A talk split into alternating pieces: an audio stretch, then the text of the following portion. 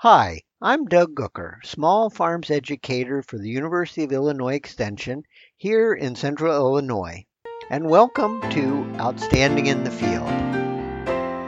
So, dear, the time has been rolled back. We're now back on regular old standard time, which means it gets darker early. Uh, we're also in hunting season.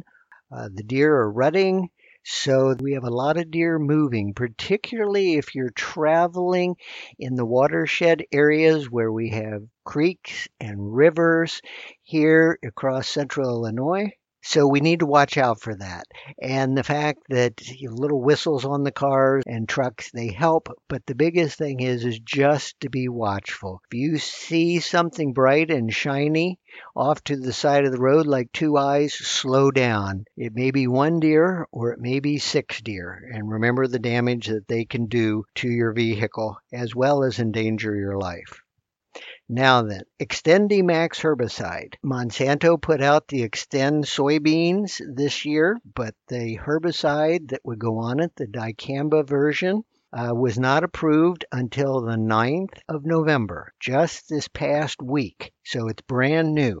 Before you say, wow, my weed problems are over, it's quite a lengthy label. There are a tremendous number of restrictions on this label. They even tell you exactly which spray nozzle you are to use when you apply this product. So it's more like reading a prescription from your doctor. It has a whole list of don'ts before you get to the do's.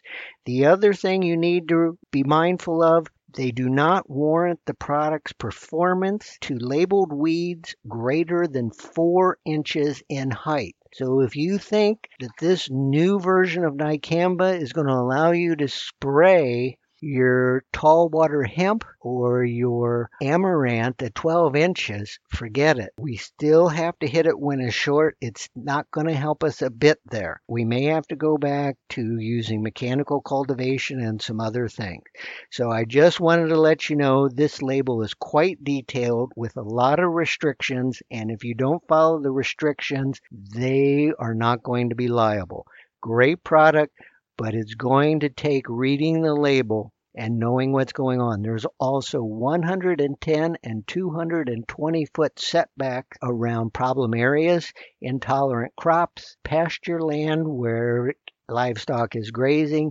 All this needs to be kept in mind. I'm going to have more information about the XtendiMax herbicide and some of its restrictions on our blog. That's Acres of Knowledge, which is on our website. Lastly, we've got a meeting coming up here in the counties of DeWitt, Macon, and Piatt here in Central Illinois, and we are wanting input from farmers and from agribusiness professionals about what kind of programming you need.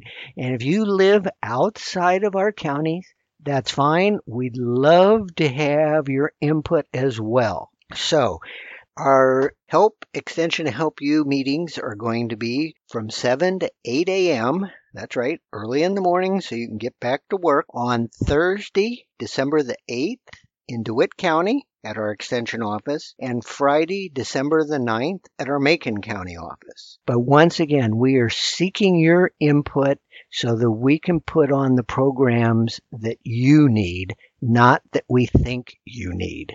And thanks again for listening again this week.